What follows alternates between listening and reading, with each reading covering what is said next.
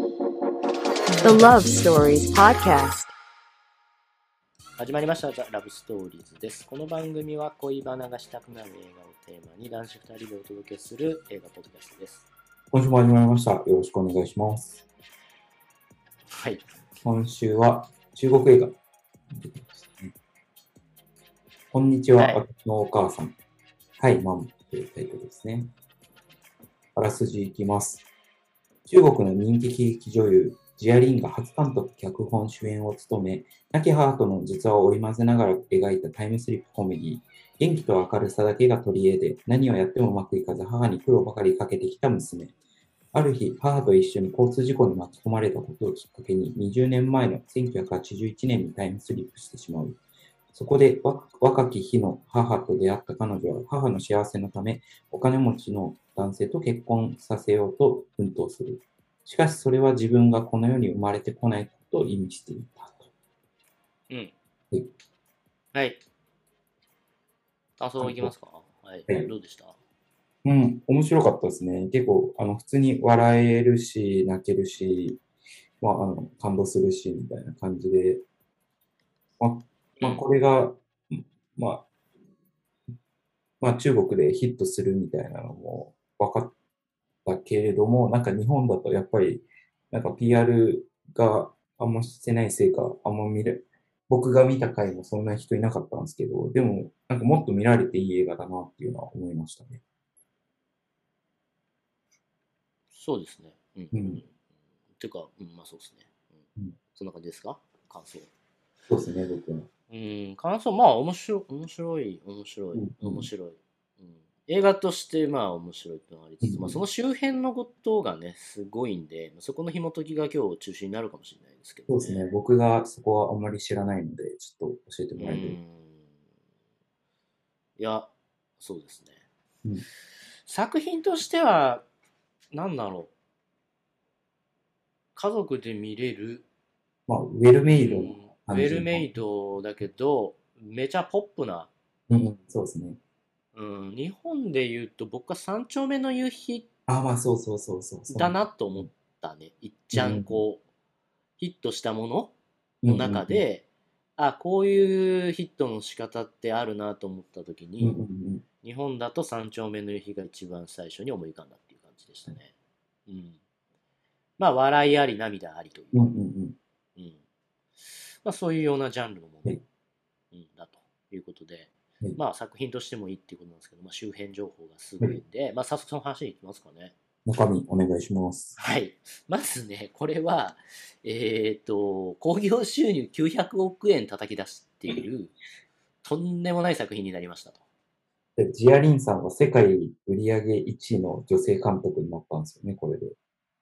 うん、歴代史上ね、うん。うん、歴代映画監督史上、女性一監督番の史上うん。うん女性監督史上、一番稼いだっていうことになりました実際、んそうですよね。うん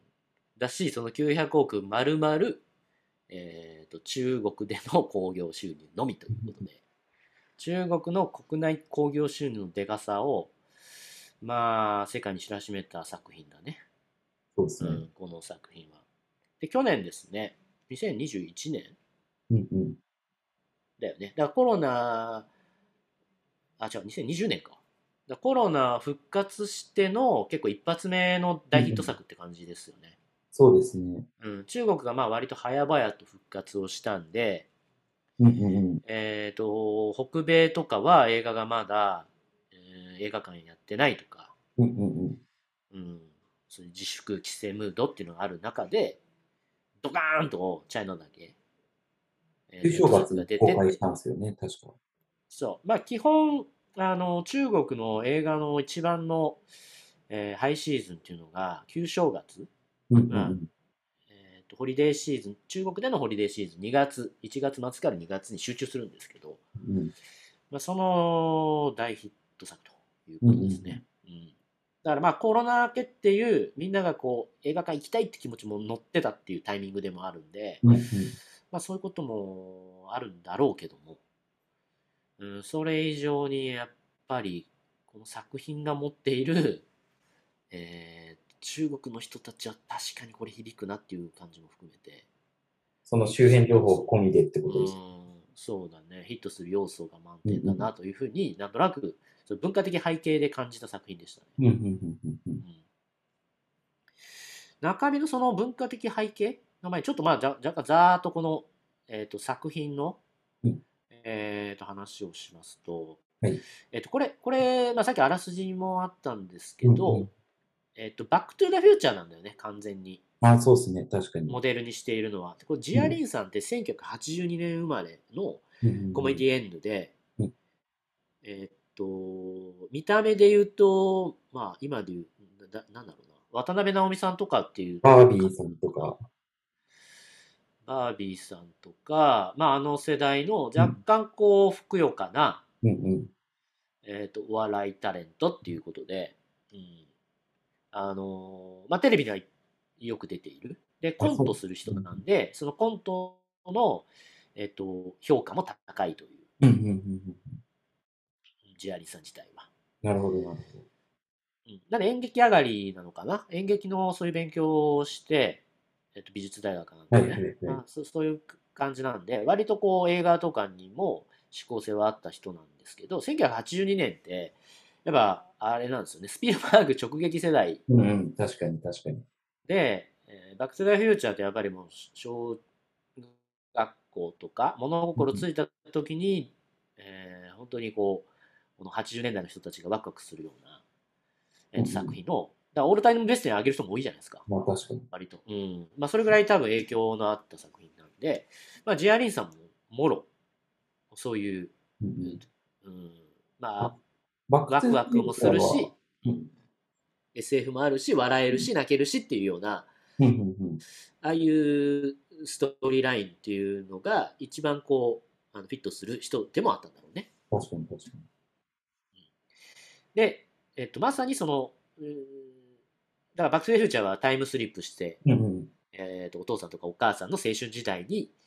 えっと戻ってうんうんうん、でスタモンダするっていう話ですけどそれをジェアリーさん自身のお母さん、確かに。うん、の時代に自分が戻ったことを仮定して作った映画なので、時代設定がジアリンさんの、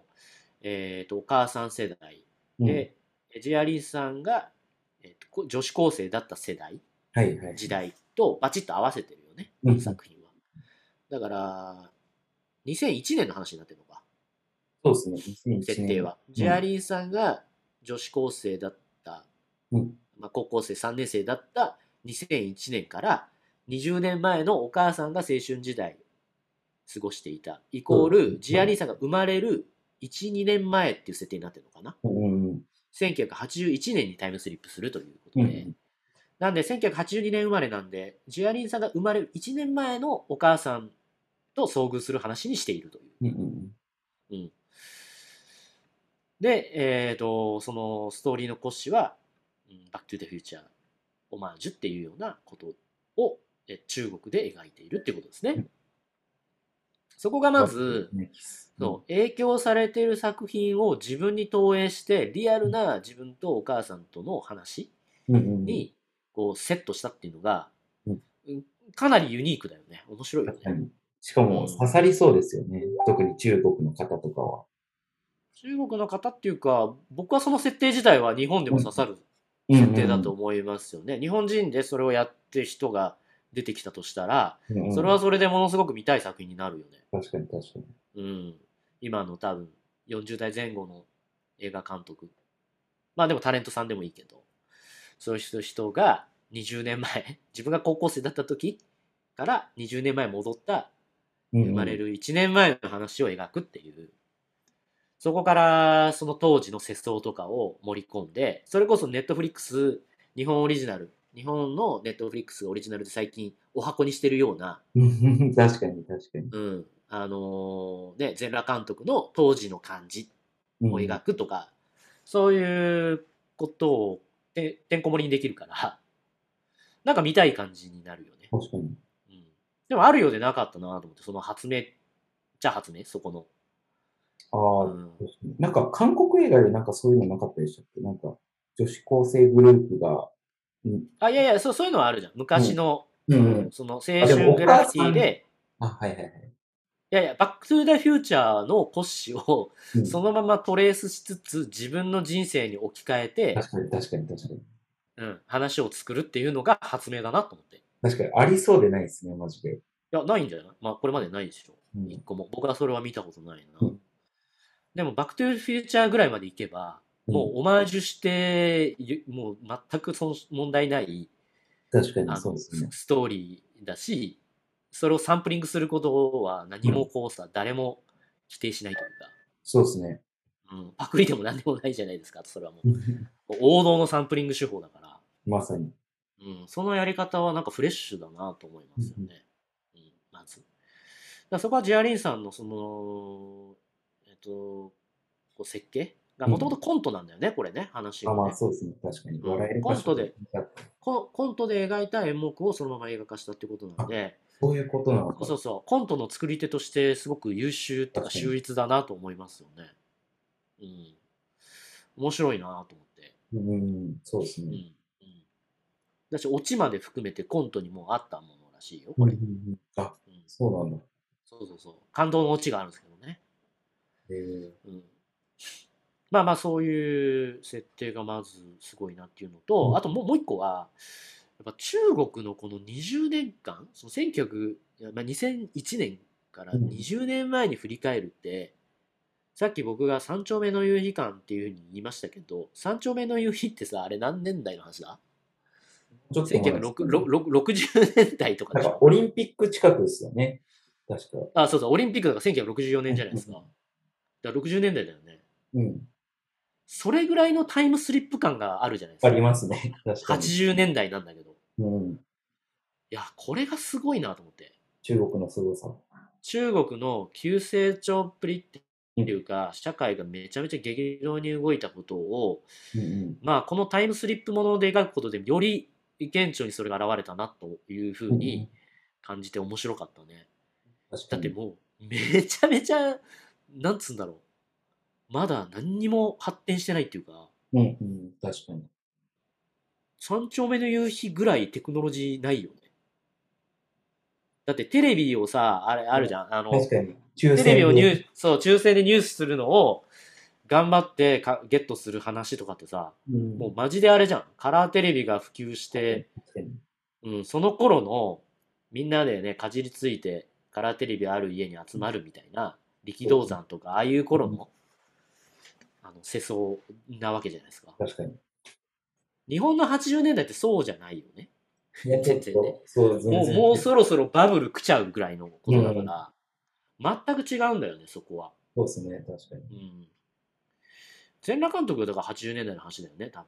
分ああ、そうかもしれないですそね。うそううそうそう80年代から90年代のそう。ん、わーっとそういう、えーっとジャパニーズポルノっていうのの交流の話なんで、うんうん。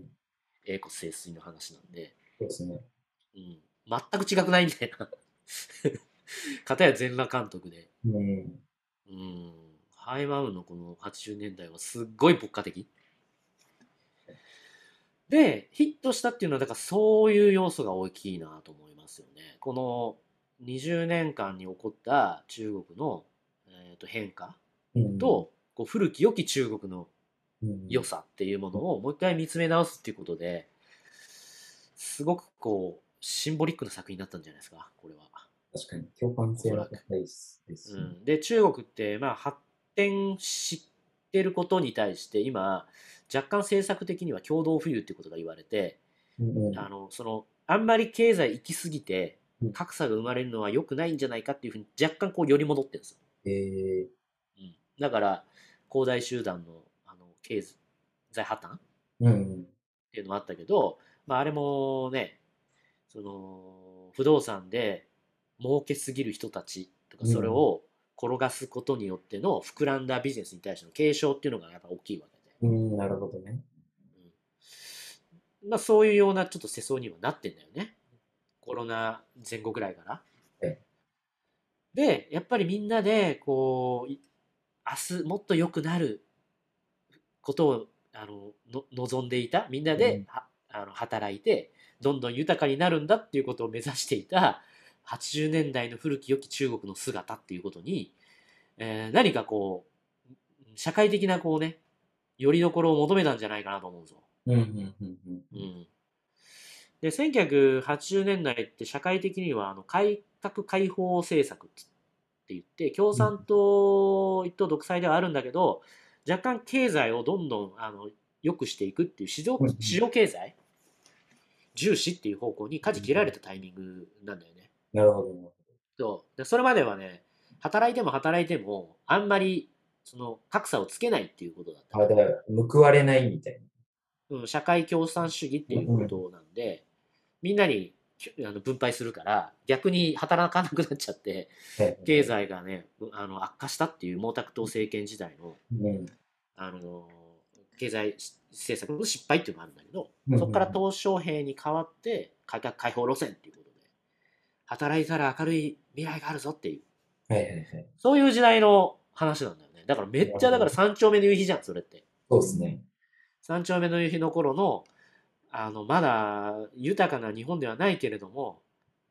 えー戦後こういろんなことが、うんあの変わって戦前の日本とは違ってどんどん働いたら、えーその分、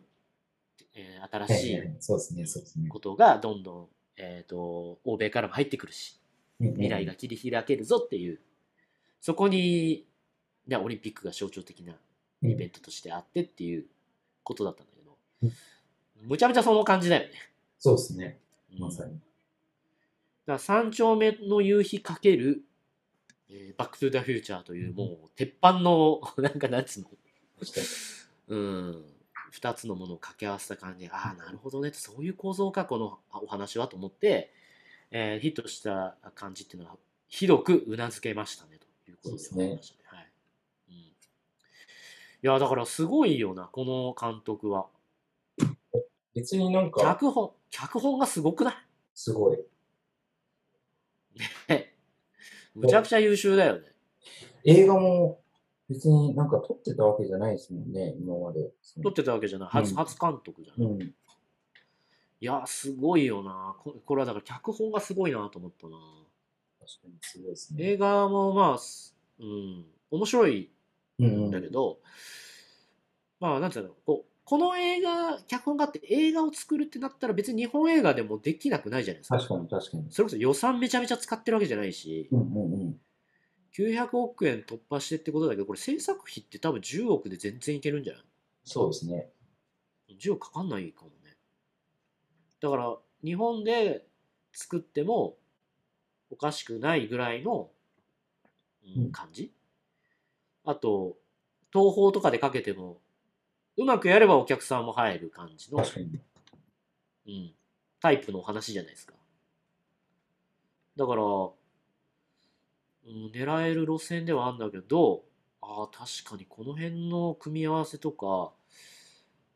ど真ん中のものを掛け合わせた感じなんだけどなかったなっていう、確かにそうですね。うん、すごいなと思ったんでだから、うん、すごい王道のヒット作のやり口をうまく、うん、探り当てたっていうかねただこれ一応、